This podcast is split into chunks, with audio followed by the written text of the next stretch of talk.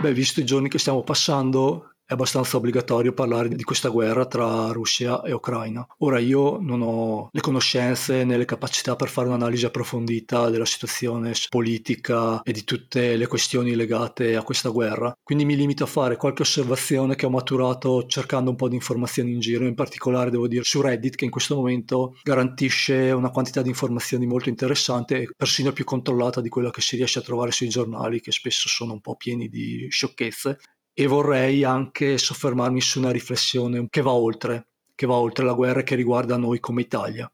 Parto dalla mia prima osservazione. Molti in questo momento parlano di potenziale terza guerra mondiale. Io sono parzialmente d'accordo, nel senso che sì, può essere che stiamo andando verso la terza guerra mondiale, ma è una guerra mondiale molto diversa dalle altre dove c'erano dei blocchi contrapposti, perché qui non ci sono blocchi, c'è quasi il 90% del pianeta Terra da una parte e la Russia dall'altra. Quindi è un po' difficile ritenerla una guerra mondiale con gli standard della prima e della seconda. Per questa ragione, tutto sommato, il pericolo atomico che è stato ventilato da Putin più volte è quello che mi preoccupa meno. Quella scelta sarebbe un suicidio per la Russia, per varie questioni, ma è chiaro che dopo la prima testata lanciata il mondo potrebbe reagire solo in un modo, vetrificando tutta la Russia. Eh, credo che sia una mossa talmente suicida e folle che se anche Putin volesse farla qualcuno gliela impedirebbe. Mentre la guerra vera, globale, per chi non è in questo momento in Ucraina, è quella economica. Io sono convinto che Putin avesse delle certezze di vincere questa guerra. Perché? Perché lui, e lo ha dichiarato più volte, è convinto che i popoli occidentali siano, uso un termine un po' magari semplicistico, mollazzoni, senza spina dorsale e non siano disposti a rinunciare ai lussi dell'Occidente per fare una guerra contro la Russia. Ecco, a me interesserebbe molto, per esempio, fare proprio questa riflessione. L'Occidente è pronto a fare una guerra di medio e lungo termine a livello economico con la Russia? Siamo disposti noi occidentali a subire i danni di questo combattimento economico per impedire che la Russia espanda il proprio dominio in altri paesi? si tratta di una scelta di ogni singolo paese, ma si tratta anche di un pensiero del singolo cittadino, perché poi prima o poi si va a votare, tra un anno forse ci fanno votare qui in Italia, andranno a votare in Francia e quindi le scelte magari prese oggi tra un anno verranno ribaltate dal voto. Ecco, a me sembra che sia uno dei punti più interessanti in questo momento. Allora, questo è un, è un podcast abbastanza drammatico perché di fatto non siamo in una bella situazione. Two minutes to midnight è un'espressione che comincia a diventare abbastanza concreta. Però io non volevo parlare specificatamente della guerra in Ucraina, ma vorrei parlare più che altro della guerra che c'è in Italia, perché in questo momento noi siamo in guerra e come al solito, come da tradizione, siamo in guerra con noi stessi. Perché? Io ho notato che negli ultimi 3-4 giorni c'è stata una assoluta e totale riorganizzazione gestaltica del pensiero del elite mediatiche e delle elite politiche di questo paese. In buona sostanza sembra che gente che fino a due giorni fa, tre giorni fa, si definiva pacifista, si definiva tollerante, si definiva appunto contro la guerra, si è trasformata in un branco di guerrafondai che è disposta a portarci nell'abisso per dei motivi non ancora del tutto chiariti per dei motivi che secondo me, tra l'altro, paradossalmente non sono neanche economici in senso stretto. Oltretutto c'è anche un altro problema. Ora, io da democratico assoluto non sono necessariamente un pacifista senza se e senza ma, perché ritengo che anche la guerra, la possibilità di fare una guerra, possa essere sottoposta a una processualità di tipo democratico, per l'appunto. È anche vero però che negli ultimi 200 anni decennio su, decennio giù, quando si va in guerra, beh, le prime vittime di questa guerra sono la verità e la democrazia, perché la guerra è una questione esclusivamente delle elite. Il popolo non può dire la sua. O quando la dice, la dice esclusivamente sotto un bombardamento di propaganda che fa paura. Ora, questo cosa vuol dire? vuol dire che in questo momento io da democratico assoluto mi sento anche di dire di essere un pacifista. non voglio assolutamente che il mio paese entri in guerra, per i motivi che ho detto. Se deve entrare in guerra lo deve fare casomai con modalità di tipo democratico, con tutte le problematiche che abbiamo discusso finora in questo canale. C'è anche un altro problema. Io non sono affatto sicuro di che cosa sia l'Ucraina. Non voglio parlarne diffusamente perché sarebbe anche un'offesa nei confronti di chi ci ascolta.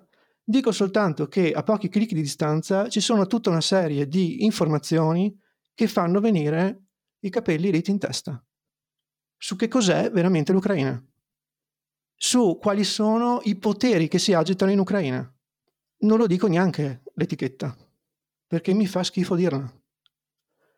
Il fatto che un branco di gente che fino a tre giorni fa dava del fascista a chiunque osasse dire qualcosa che non rientrava nel perimetro del politicamente corretto, improvvisamente non ha alcuno scrupolo a inviare armi a gente con le insegne naziste sull'uniforme.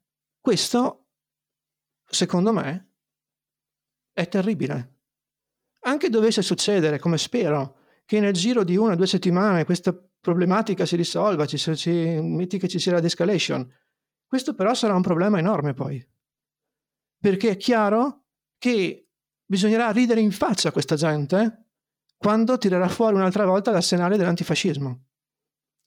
Perché vedete, esattamente come io ritengo la democrazia una cosa dannatamente seria, io ritengo anche l'antifascismo qualcosa di dannatamente serio. Innanzitutto va valutato. Non si può decretare la morte sociale e il linciaggio mediatico perché qualcuno ha detto qualcosa di politicamente scorretto e chiamarlo antifascismo. L'antifascismo è un'altra cosa. Ed è appunto questo, fare anche dei sacrifici, correre anche dei rischi nei confronti di un nemico, pur di non spezzare quelli che sono dei valori, dei valori assoluti come sono quelli appunto dell'antifascismo. Dico un'altra cosa, poi la chiudo. Credo che la gente che ci ha ascoltato su questi podcast abbia capito chi siamo. Può pensare che siamo dei geni, può pensare che siamo dei perfetti imbecilli. Sinceramente non mi interessa né in un senso né in un altro, soprattutto in un momento come questo. Ritengo però che abbiano capito quali sono gli interessi materiali e ideali che noi perseguiamo. E nel nostro caso parlare di interessi è quasi offensivo.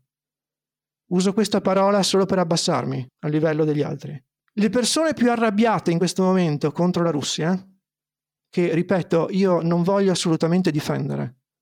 Non me ne frega un cazzo della Russia. Spero sia chiaro. Le persone più arrabbiate nei confronti della Russia sono persone che hanno una storia esattamente come noi.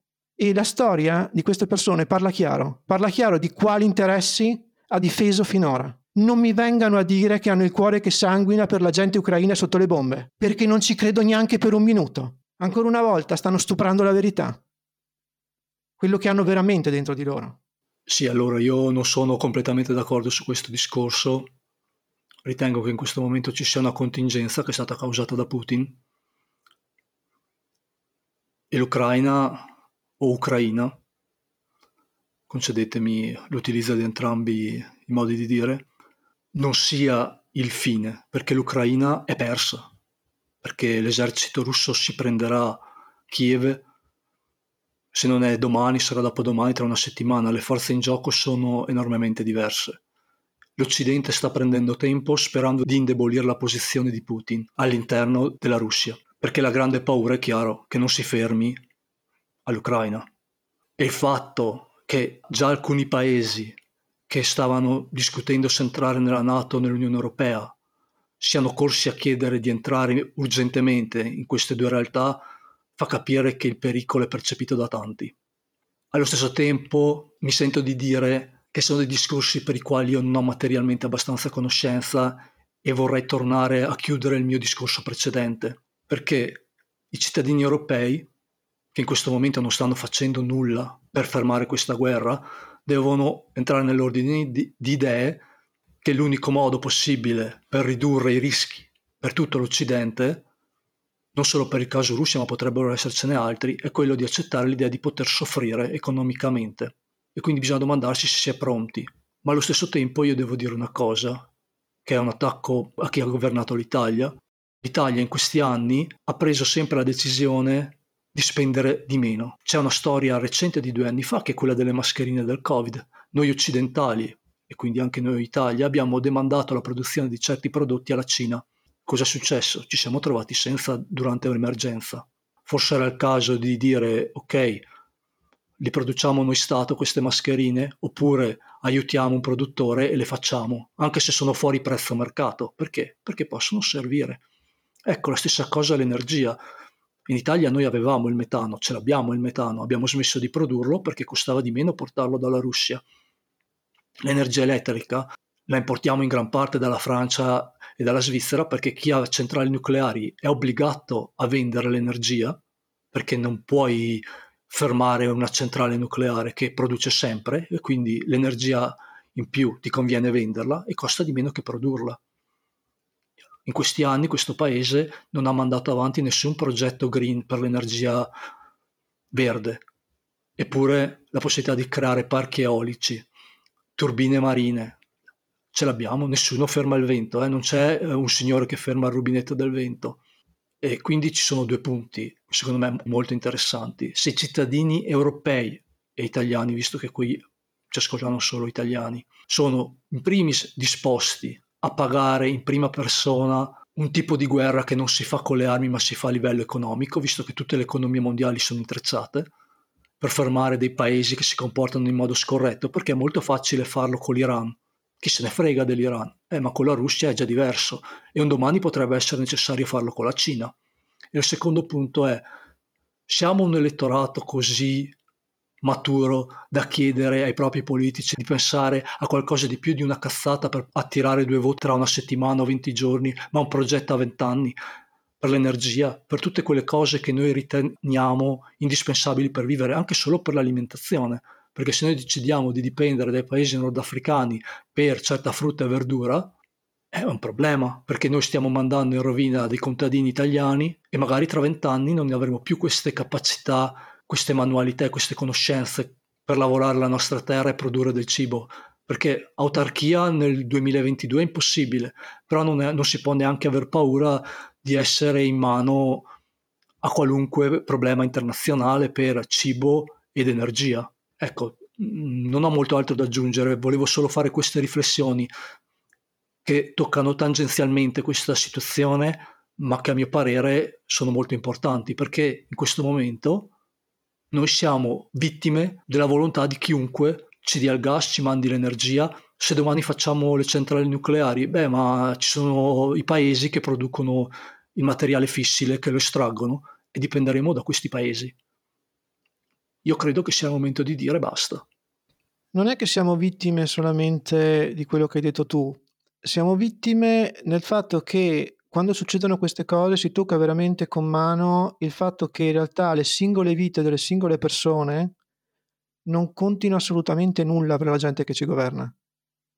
E questo non in uno stato X o in uno stato Y, ma in tutti gli stati del mondo. Le decisioni che vengono prese che de- possono decretare una fine terribile, alla fine le fanno sempre in posti dove noi non possiamo entrare. Cioè saremo noi quello che dovrebbero quantomeno decidere del proprio destino. E questo è è la cosa veramente più terribile. La totale impotenza di poter spostare la storia. Il fatto di non poter avere niente fra le mani che possa davvero fare la differenza far capire a questi qui che devono smettere di giocare con le nostre vite. Perché è molto facile per chi è al potere guardare tutti gli altri come se fossero delle formiche. E questo vale a tutti i livelli e con tutte le ideologie.